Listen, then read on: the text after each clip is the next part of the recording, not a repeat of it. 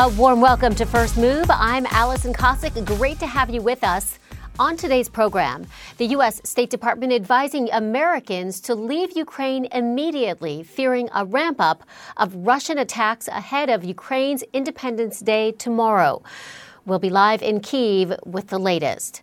Plus, new trouble for Twitter. A former Twitter executive turned whistleblower says the firm poses a threat to U.S. national security and has a big problem with bots, backing up Elon Musk's claims. We'll have an exclusive report. On Wall Street, U.S. futures pulling back in the past hour. The major averages now on track for a flat open after yesterday's across the board sell off that saw tech stocks fall more than 2.5%, the worst day on Wall Street since June. Stocks dropped as yields on the benchmark U.S. 10 uh, year Treasury rose above 3% again, reflecting all the nervousness ahead of this week's central bank summit in Jackson Hole, Wyoming. The S&P 500 has fallen more than 3.5% this past week as the summertime rally on Wall Street loses steam. That said, the benchmark U.S. stock index is still up more than 12% from its mid June lows. Investors watching oil markets closely as well. Both Brent and U.S. crude are up by about 1% uh, after Saudi Arabia warns that OPEC's next move might be to cut production. European gas prices hitting all time highs this week, too. The economic implications pressuring the euro, which is now trading below parity with the U.S. dollar. We're going to have details on all that just ahead. But first, Wednesday will mark 31 years since Ukraine broke its ties with the Soviet Union. Ahead of its Independence Day, President Volodymyr Zelensky vowed the country's flag will one day be flown again in areas now occupied by Russia.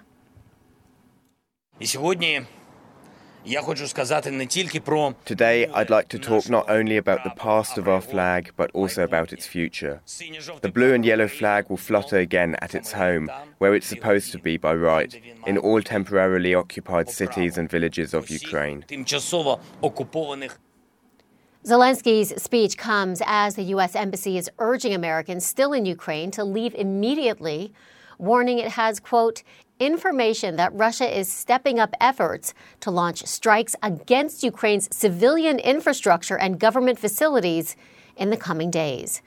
David McKenzie joins us now from Kiev. So, David, it looks like the likelihood of more aggressive strikes from Russia that seems to be growing.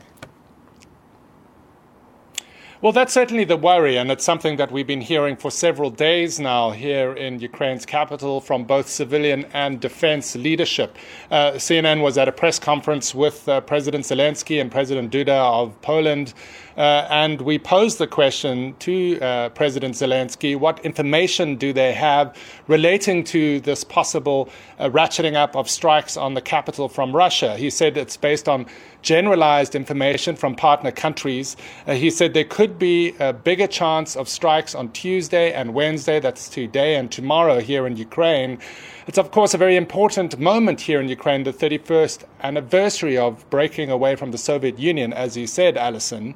Uh, but there is this heightened alert. And I think more importantly, there have been practical steps taken by authorities here. Uh, to lessen the threat. They've asked officials and civil servants to, uh, in, in large part, stay away from their offices. Uh, you saw that threat from the State Department saying Americans need to meet, leave immediately because of uh, intelligence they have on possible Russian actions. Uh, and you uh, have Zelensky at this presser speaking to CNN uh, saying this about any retaliation if there are strikes. Що буде робити Україна, якщо будуть бити по Києву? What will Ukraine do if they hit Kiev? The same as now. Because for me, as for the president, and I'm sure that for every Ukrainian, Kiev, Cherniv, Donbass, it's all the same. All our Ukrainians live there. Kharkiv, Zaporizhia, the answer will be the same as these cities. They will hit us, they will receive a response, a powerful response.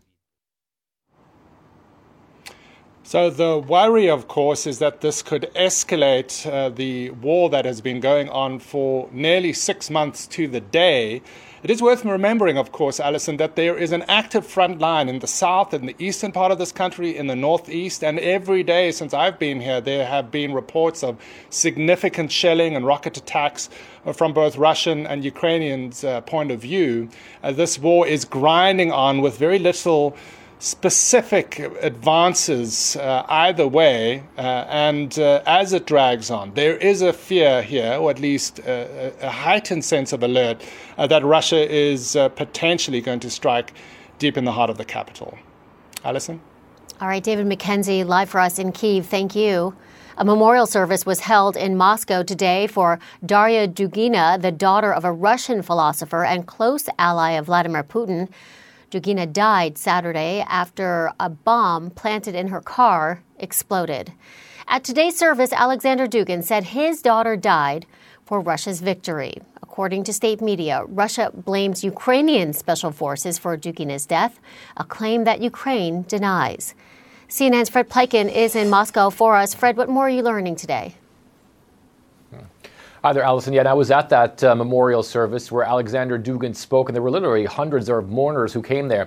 And you know, the atmosphere that we felt there uh, was definitely one, obviously, of grief and of agony, but certainly also one of, of, of being charged up, wanting revenge, and of deep anger as well. And you know, to the people there, we have to understand that the folks most of the ones who came there for the mourning, a lot of them were uh, also very much uh, hardliners. A lot of them were people who want to be tougher uh, on Ukraine and who are, some of them, calling for an escalation against Ukraine. None of them doubted uh, what the Russian intelligence services have been saying, that they believe that the Ukrainians were behind all this, even though, of course, the Ukrainians deny that and say they believe that this was all a false flag operation.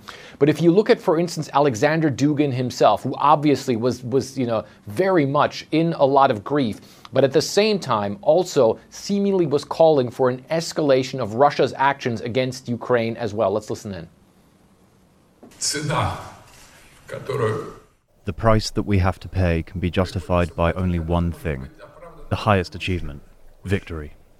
She lived in the name of victory, and she died in the name of victory. Our Russian victory, our truth, our orthodoxy, our country, and our empire. So there you have uh, Alexander Dugin there speaking very openly of a of a Russian empire, and there were others who called for also for a full-on Russian victory, called for a full-on war uh, against Ukraine as well, one even bigger than than what's already currently going on. So certainly you do feel a pretty charged up atmosphere among many people who are very prominent and very powerful here in Russia, especially if you look at, for instance, Kremlin-controlled media, but also the upper echelons of politics as well. In fact, um, just a couple of hours ago, there was a press press conference with the Russian foreign minister, together with the foreign minister of Syria, where Sergei Lavrov also said that there would be no mercy with those who were behind it. And of course, the Russians are saying it was the Ukrainians, the Ukrainians are saying it was not them. But um, and neither of those claims, obviously, are, are, are we are able to verify. But it certainly looks as though right now there's a very charged up atmosphere, and there are a lot of very powerful people here in Russia calling for an escalation against Ukraine. Alison. Yeah, it's sort of the wait is on to see what is going to happen next. Fred Pleitgen in Moscow, thank you. The euro hitting a fresh two decade low against the dollar. It's fallen below $1 for the second time this year. Claire Sebastian is live for us in London. Uh, Claire, great to see you. So, what factors are at play here causing this slide in the euro, and is it expected to fall even more? Yeah, Alison. So, as you know, with currencies, two sides to the story. We've got the decline in the euro and the rally in the dollar. With the euro, this is clearly a risk premium. The risks of recession in the euro area are mounting. You only have to look, as you were talking about, at the chart of European gas futures. They have been on a tear over the past year, 10 times higher than they were a year ago, about three times higher uh, than they were right before the war in Ukraine started, and perhaps most striking of all, uh, about almost doubled in just the past month. So this is really eating into sort of margins for businesses. It's eating into uh, household bills and the cost of living, all of that uh, dampening demand. And we just got, you know, European PMI numbers today that showed business activity contracted for the second straight month. The cost of living pressures playing into a reduction uh, in demand there as well. So that's one part of the story. As for the dollar side, you've been talking about it. We're seeing a sort of risk aversion coming back into the market after the summer rally. The dollar is a safe haven. Plus, we've got the Jackson Hole meeting coming up at the end of this week. We could see Jerome Powell you know, striking a slightly more hawkish tone, uh, you know, basically reaffirming his commitment to fighting inflation after a summer of optimism that we might see a slowdown in interest rate hikes, all of that playing in. Will the euro fall further still? I think is the big question here. The consensus among analysts seems to be either it will stay this bad for a bit or it could go lower still as the recession risks in the euro area mount. And of course, the divergence in interest rates. Currencies become more attractive if interest rates in a country are higher. Right now in the US, they're between two and a quarter and two and a half percent. In the euro area, they're just at zero. All right, Claire Sebastian, thanks very much. In China, drastic measures to save power are being implemented in some cities as a crippling heat wave continues. Look at this video the Shanghai skyline going dark as billboards and illuminated signs are turned off to conserve energy. Christy Lustau has the latest. China is suffering through its worst heat wave since 1961 as officials deal with surging electricity demand from households and dwindling hydropower output. They're taking measures across the country. In the megacity of Shanghai, outdoor ads and billboards have been turned off to save power, according to city officials. Even the city's iconic Bund skyline has gone dark in a desperate bid to save electricity.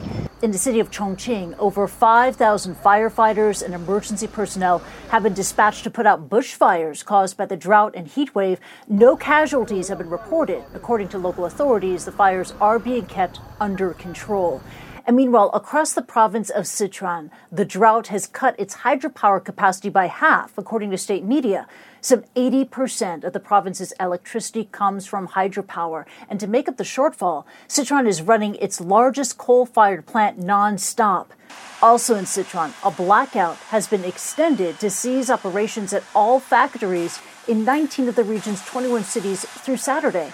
Sichuan is a key manufacturing hub for chips and for solar panels. It's home to factories run by Apple, Foxconn, and Intel. And because of the power crunch in Sichuan, Car makers in Shanghai have been hit by supply chain disruptions and impacted production at their factories. Affected car makers reportedly include Tesla and SAIC Motor, that's China's largest automaker, which operates joint ventures with Volkswagen and GM. Since mid June, this intense and prolonged heat wave has been scorching huge parts of China, affecting some 900 million people. On Tuesday, China issued a red alert heat warning that's the highest level to at least 165 cities and counties across the country, where temperatures are expected to exceed 40 degrees Celsius or 104 degrees Fahrenheit. Across China, the human toll is serious and the economic toll is rising. Kristie Lu Stout, CNN, Hong Kong. And these are stories making headlines around the world. Flooding across Pakistan has killed more than 800 people since mid June, according to the Disaster Management Authority. The relentless rain has also damaged or destroyed hundreds of thousands of houses as well as dozens of bridges. The country's climate minister warns weather patterns are getting more extreme. In the U.S. state of Texas, torrential rain is causing a once in a century flooding event. The drought parched Dallas area receiving a summer's worth of rain in a single day. At least one death has been reported, and the danger isn't over yet. Storms are now shifting to the east. Donald Trump's legal team has asked a judge to let a third party attorney review the documents seized from his Florida home two weeks ago. According to a legal filing, the attorney would determine if any private documents were confiscated by the FBI. The former president is also asking the judge to pause the work of federal investigators until the review is completed. Two years after a deadly explosion in Beirut, part of a cluster of huge wheat silos by the city's port has collapsed.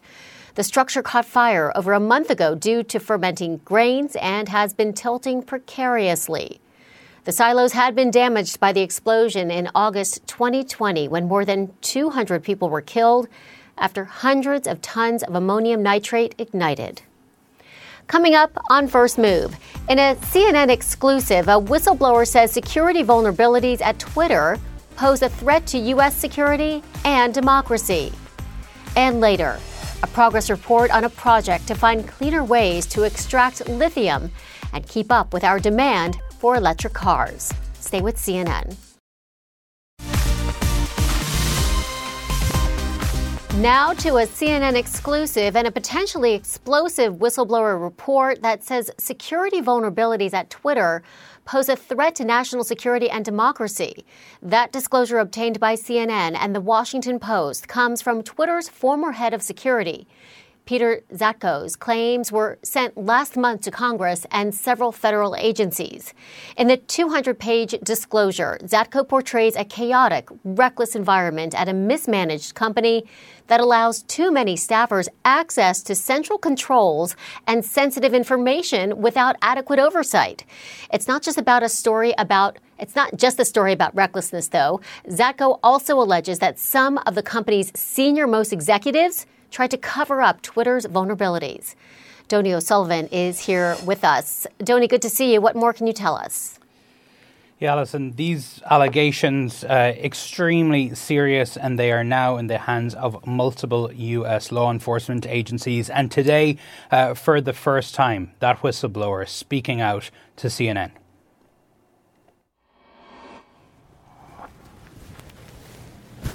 Ready? Yes. Why are you coming forward? All of my life, I've been about finding places where I can go uh, and make a difference.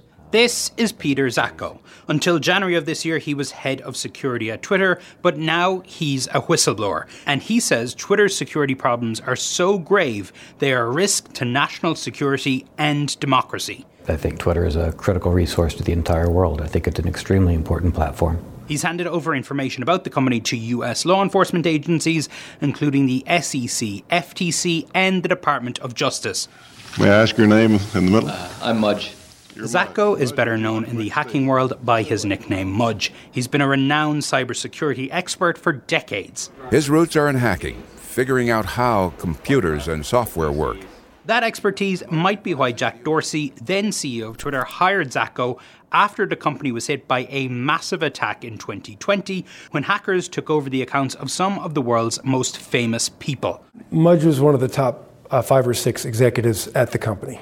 Zatko is represented by John Tye, who founded Whistleblower Aid, the same group that represented Facebook whistleblower Frances Haugen. We are in touch with the law enforcement agencies. They're taking this seriously. Twitter is pushing back, saying Zatko is peddling a narrative about our privacy and data security practices that is riddled with inconsistencies and inaccuracies and lacks important context. When we spoke to Zatko and his lawyer, they said that the lawful whistleblower disclosure process only allows them to talk about these issues in general terms. For specific allegations about Twitter, they referred us to Zatko's disclosure. I'm not going to go into details. But I will say that Mudge stands by the disclosure and the allegations in there. CNN and the Washington Post obtained a copy of the disclosure from a senior Democratic official on Capitol Hill. In it, Zatko claims nearly half of Twitter's employees have access to some of the platform's main critical controls. There's an analogy of an airplane. So you get on an airplane, and every passenger and the uh, uh, attendant crew all have access to the cockpit, to the controls, you know that's entirely unnecessary. It might be easy, but there it's too easy to accidentally or intentionally turn an engine off. Twitter accounts belonging to a whole lot of famous people. Former that kind of access contributed to the massive attack in the summer of 2020 when hackers, two of them teenagers, tricked a couple of Twitter employees into letting them into Twitter's systems. That gave them access to accounts, including that of then presidential candidate Joe Biden. I don't have to tell you the significance of being able to breach uh, the Twitter accounts with many millions of followers, including of leading politicians three months from a presidential election. Uh, In the disclosure, you quote from a Wired magazine article that says, But if a teenager with access to an administration panel can bring the company to its knees, just imagine what Vladimir Putin can do foreign intelligence agencies have uh, the resources to identify vulnerabilities that could have systemic effects across entire platform, across the whole internet. Twitter told CNN that since the 2020 hack, it had improved these access systems and had trained staff to protect themselves against hacking. If you're running any system, the more people that have access to the main switches, that's a very risky situation. Yes, uh, absolutely. I'm talking in generalities, just large tech companies need to know what the risks are, and then they also need to have an appetite to go fix it. Zatko also claims Twitter has been misleading about how many fake accounts and bots are on its platform. That's an issue that Elon Musk has made central to his attempt to get out of a deal to buy the company. I guess right now uh, I'm sort of debating the number of bots on Twitter. There will be suspicions of the timing of this. Are you guys carrying water for Elon Musk? Absolutely not. We've been following the news just like everyone else, um, but that has nothing to do with his decisions or with the content of, uh, of what was sent in to U.S. law enforcement agencies. Mudge hasn't been talking to Musk in the background or anything like not that? at all. Zatko says he was fired by Twitter in January of this year after he tried to raise the alarm internally. He points the finger at Twitter CEO Parag Agrawal, saying he has worked to hide Twitter's security vulnerabilities from the board. I suspect that uh, Twitter might try to paint it like this that Mudge got fired and he's trying to retaliate against the company. A- absolutely not. This is not any kind of personal issue for him. He was eventually fired in January of this year, but he hasn't given up on, on trying to do that job. In response to the allegations, Twitter told CNN security and privacy had long been a priority at Twitter. As for Zatko, they said he, quote, was fired from his senior executive role at Twitter more than six months ago for poor performance and leadership. He now appears to be opportunistically seeking to inflict harm on Twitter, its customers, and its shareholders. Your whole perception of the world is made from what you are seeing, reading, and consuming online. And if you don't have an understanding of what's real, what's not, yeah, I think this is pretty scary. Are you nervous? Yeah, yeah. This wasn't my first choice. That's, yeah, I, I just want to make the world a better place, a safer place. The levers that I have to do it are through uh, security, information, and privacy. So, some serious, serious allegations in there. Everything from threats to national security uh, to Elon Musk and bots. Uh, this is the ramifications uh, of this disclosure, Alison, uh, will be playing out for, for quite some time. Donie, great reporting. I'm curious what Twitter has said about this. Yeah, Twitter is pushing back uh, hard. Obviously, you saw in a report there they are uh, coming after Zatko, saying essentially that uh, he is mischaracterizing and exaggerating. Uh, just in the last few minutes, just into CNN, uh, the Twitter CEO, um, CNN obtained an email uh, the Twitter CEO sent out to all Twitter staff in the last few minutes uh, where he is echoing what is in those public statements, uh, saying Zatko um, is is mischaracterizing what is was happening at the company, uh, and it encouraged staff to uh, continue with their work. And what does this mean for Elon Musk? Yeah, that's that's that's uh, going to become a big part uh, of this. I guess we haven't seen a tweet uh, from Elon yet. Uh, he might not have woken up yet, uh, but we did hear uh, from his lawyer this morning, Elon Musk's lawyer, and the lawyer said that they had already actually uh, subpoenaed.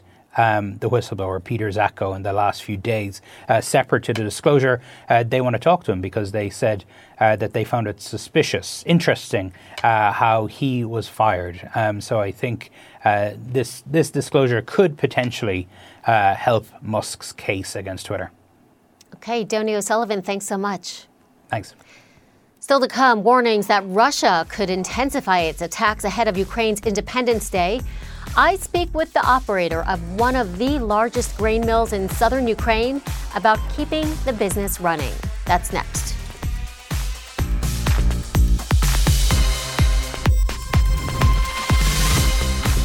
Welcome back to First Move. I'm Alison Kosik. As we reported earlier in the show, the U.S. State Department is warning Americans still living in Ukraine to leave immediately, fearing an escalation of Russian attacks ahead of the country's Independence Day on Wednesday.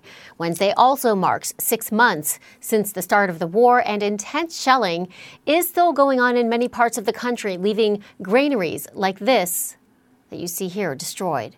That warehouse was owned by Shamil Malakiev and his family, who operate one of the largest grain mills in southern Ukraine. He says moving the factory to a safer region with employees is proving to be difficult.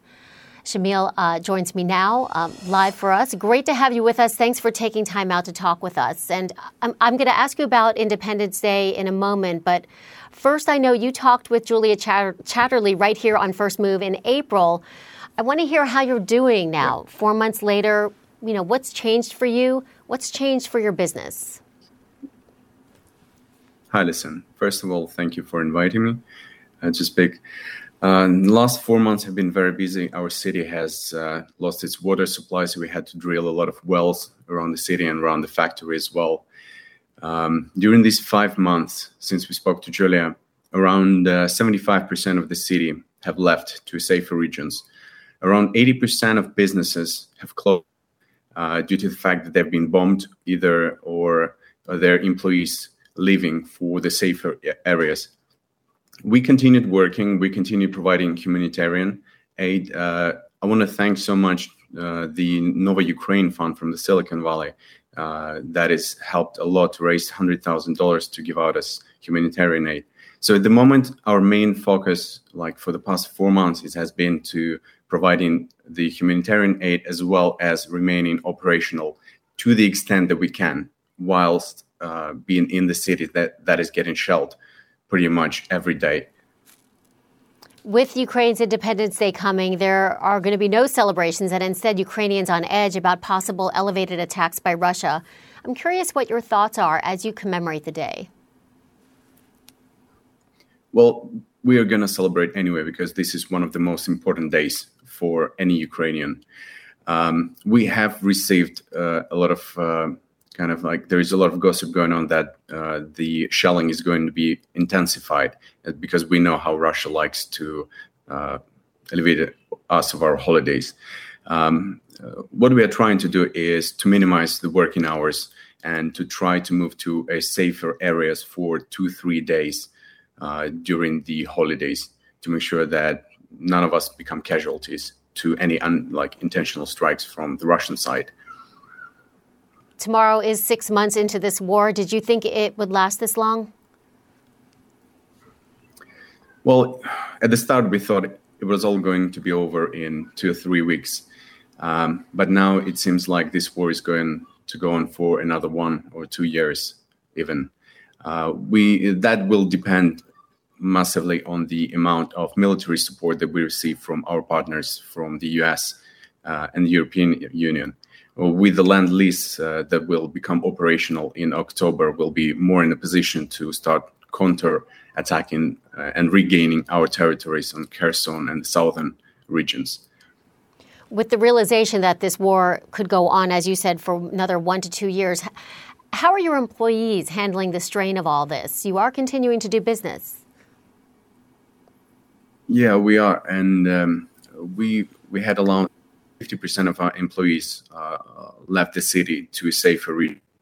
We had we had to f- uh, find new ones who've uh, remained in the city for like a number of reasons. And at the moment, we see that operating like this for another two years is pr- probably going to be impossible for us to do. And we are now looking for uh, decent places to relocate our factory and uh, provide shelter, like provide uh, housing to our employees as well, so they can move all together with the company. So we're looking for opportunities or grants, uh, funds uh, that will help us uh, do so. I'm curious what percentage of the food that you produce at the moment that you're continuing to give to the humanitarian effort versus the percentage that you're selling. And I know that you have um, fundraising efforts going on as well?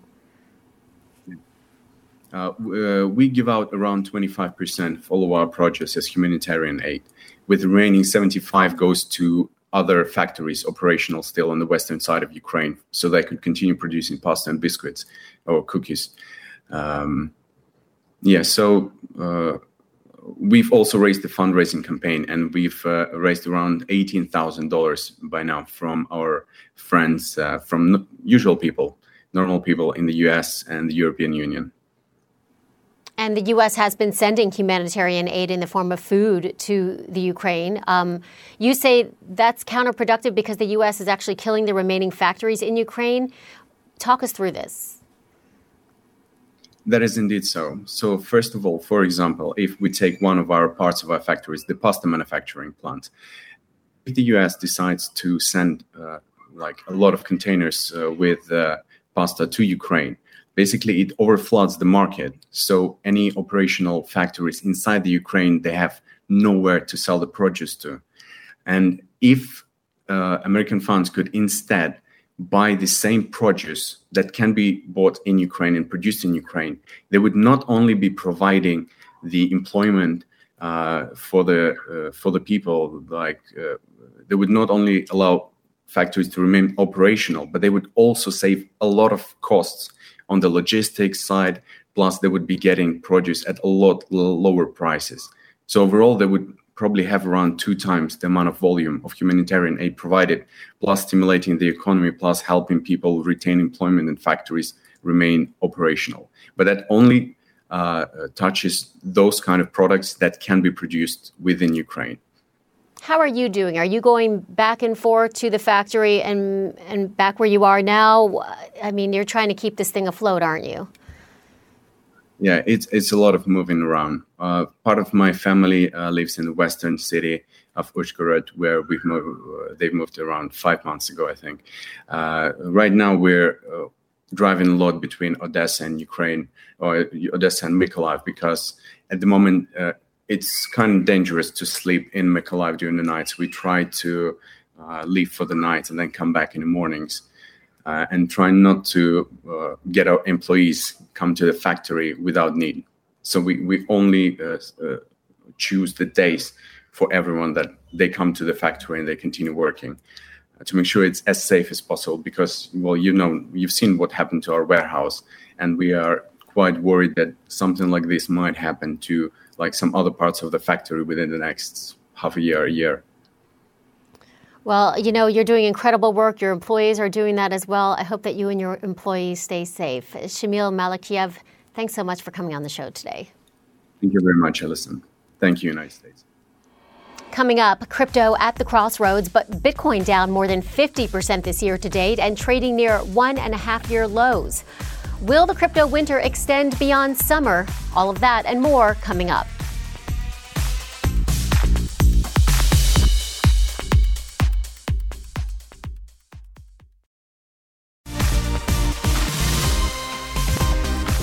Welcome back to First Move. I'm Alison Kosik. U.S. stocks are up and running this Tuesday. The major averages little changed in the early going. The bulls unable to turn it around after Monday's sharp pullback, the worst day on Wall Street since June. Trading could remain choppy ahead of important new reads later this week on U.S. GDP and inflation, not to mention Fed Chair Jerome Powell's big monetary policy speech that's coming on Friday. Macy's is an early session gainer, the company beating expectations on the top and bottom lines, but it's also lowering forward guidance, warning the consumer will continue to pull back on spending. Twitter, meantime, is sharply lower as traders react to an explosive whistleblower report calling the social media firm a threat to national security and democracy. Other companies in the news today include Ford laying off 3,000 white collar workers as part of its transition to electric vehicles. And British Airways saying it's canceling some 10,000 flights from its fall and winter schedules due to staff shortages. Volatility in global markets hitting speculative assets like Bitcoin. The cryptocurrency little changed in trading today, though, but it is down some 5% in the past month, even as the broader market has gained. Joining me now is Juthica Chou. She is the head of OTC options trading at the crypto exchange Kraken. Thanks for being here. Thanks for having me. Let's go ahead and start with Ethereum with this with the merge. It's all systems go for this. It's uh, securing the Ethereum blockchain using a method called proof of work to a new method called proof of stake. It's being done in the name of saving energy. So, I guess translate all this for those who don't follow all the nuts and bolts of crypto. Translate what's going on here, and for those who trade Ether, what does this overall mean? Yeah, so this is a network upgrade onto the Ethereum protocol. It's been in the works for maybe five years. For moving from the way that transactions are authenticated from a very energy intensive mining process to more of a staking process where the larger holders authenticate and validate transactions. So it is um, reducing energy. It is something that's been discussed for a while. And I think in general with crypto, you don't get a lot of catalysts uh, that come through protocol upgrades because it's not designed to change extremely rapidly. And so this has been one that's really garnered a lot of attention and a lot of momentum for Ethereum and for the crypto space. Will investors notice the change? I mean, I think over time, um, you know, part of the thesis that we saw when people were trading when Ethereum got up to 2000 was that investors who were more ESG focused, perhaps, um, might now want to allocate more funds towards Ethereum, which would then um, catalyze into something that investors would notice. So I think that was part of the, the thesis, at least in that initial run up that we were seeing earlier in the month. So, is this paving the way for government regulation over Ether, something that um, those who invest in it, and who believe in Ethereum, don't want?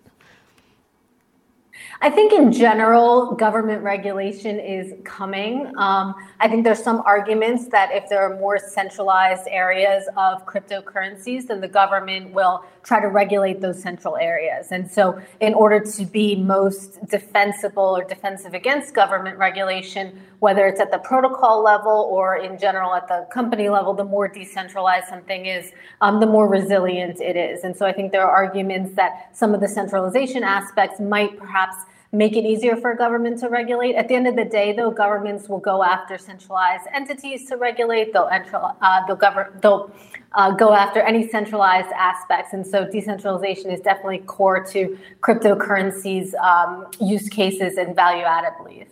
Okay, let's talk about Bitcoin. Uh, you know, even if Bitcoin is, is finished with its its mighty fall, a huge rally that may not be in the cards either.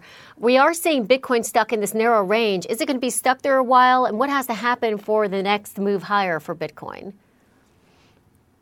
So I think in general, you know, we kind of talk about different catalysts. Right now, um, Bitcoin is moving a little bit with the broader market, with the Nasdaq in particular, and so uh, investors in cryptocurrency are still looking at macro catalysts, looking for some of the data coming out later this week with GDP and inflation, as well as Jackson Hole and comments from Powell on Friday.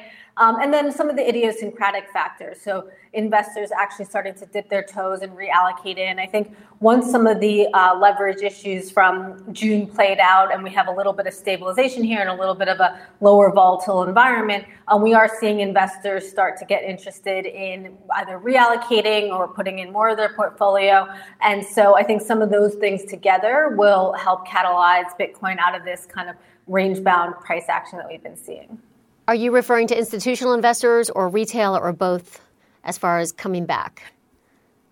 Right now, I think it's more institutional investors. I think institutions have been on the sidelines following the space. They're looking more for entry points. Retail was perhaps a little bit more um, hurt in some of the sell off, and so we'll probably see some of the larger gains from institutions. You know, there have been a lot of negative headlines recently that have hurt the industry. There was the Luna Terra crash, the high profile crypto hacks. What would help restore the crypto industry's credibility? Well, you know, I think in general, the crypto industry needs to show its ability to self regulate, and we are seeing that. You know, we had the Luna hacks, we had the three arrows play out, we had this leverage windfall, and at the end of the day, the industry absorbed a lot of this on its own. There were no bailouts, um, and I think the good best practices need to evolve from this so that um, it can kind of build up the stability and trust that we need in the space. Do you think that crypto exchanges uh, will be the next sector to see, you know, the kind of pain that has cut down lenders and hedge funds? Well, I think exchanges have not really engaged in that kind of um, credit environment that you saw with some of the lenders, where they were giving unsecured loans.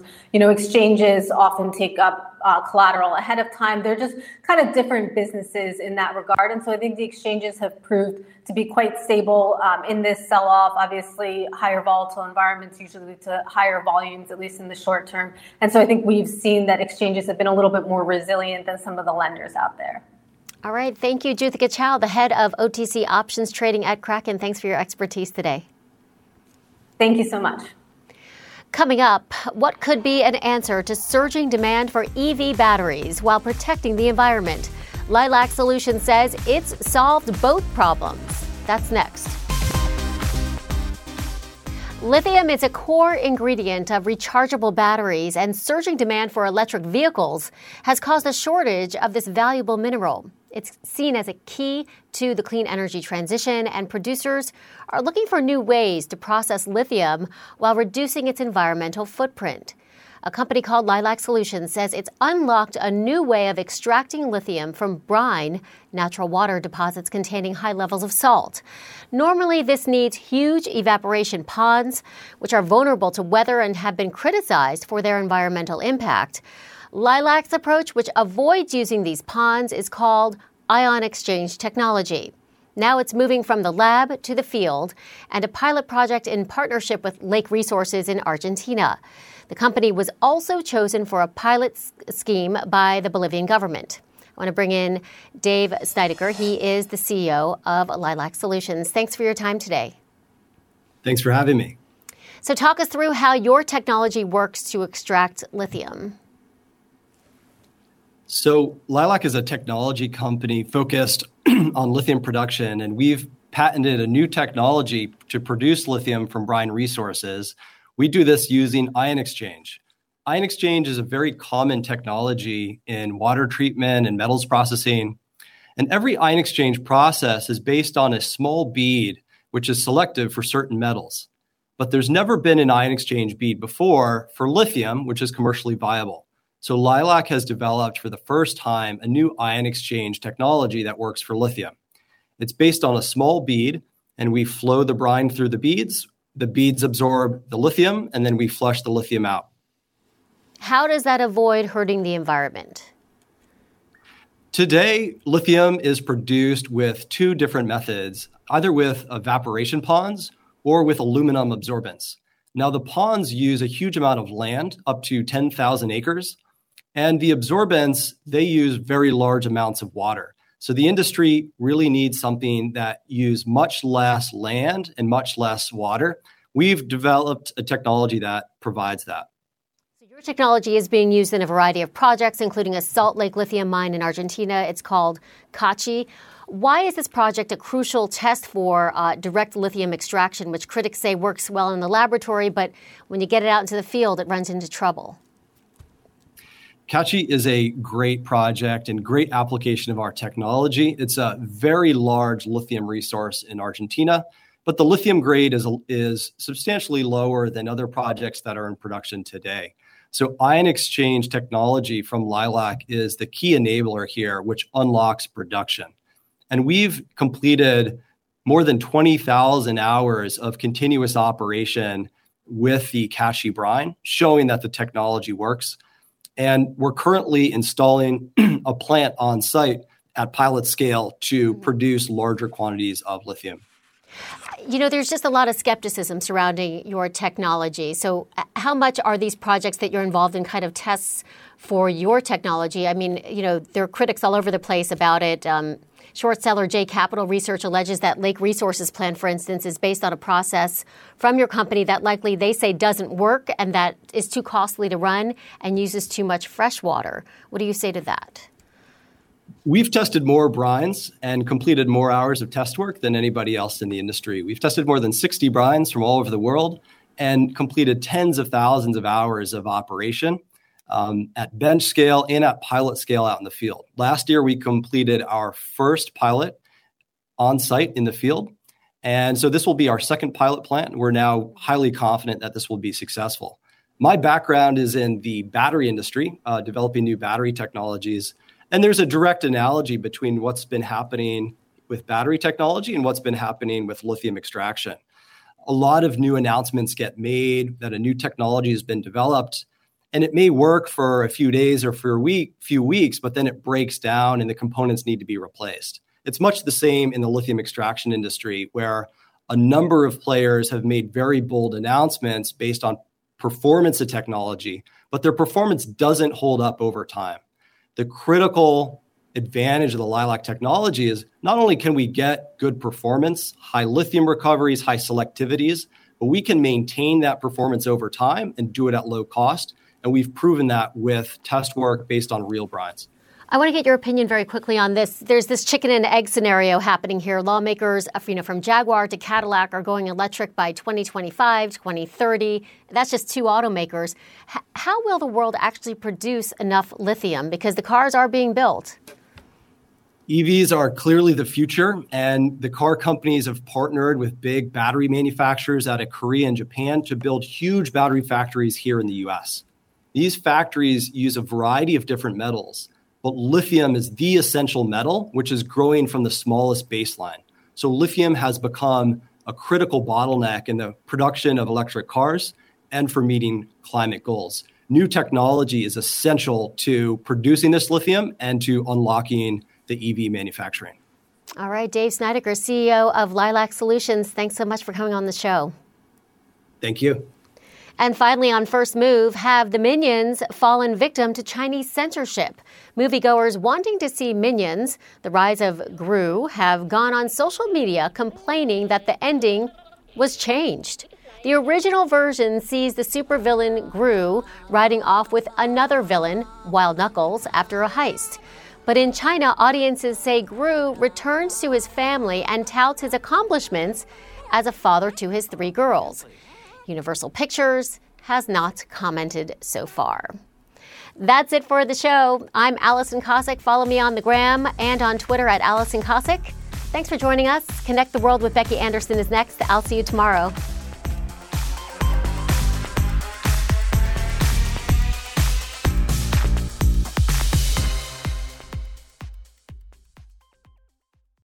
Quality sleep is essential, and that's why the Sleep Number Smart Bed is designed for your ever evolving sleep needs. So you can choose what's right for you whenever you like. Need a bed that's firmer or softer on either side? Helps you sleep at a comfortable temperature, quiets their snores. Sleep Number does that. Sleep better together. JD Power ranks Sleep Number number 1 in customer satisfaction with mattresses purchased in-store. And now, save 50% on Sleep Number limited edition smart beds for a limited time. For JD Power 2023 award information, visit jdpower.com/awards. Only at Sleep Number stores or sleepnumber.com.